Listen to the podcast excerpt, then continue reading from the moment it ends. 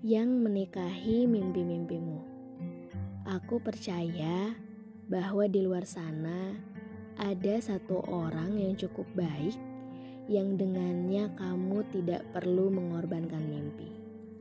Justru ia menemani dan mendukung agar kamu mencapai mimpi-mimpimu. Sempurna sekali ya, sepertinya. Faktanya, banyak di luar sana yang menemukan support sistemnya. Kalau mereka bisa, kenapa kamu tidak? Aku selalu ingat bahwa menikah adalah keputusan paling logis dan kita harus siap dengan segala konsekuensinya.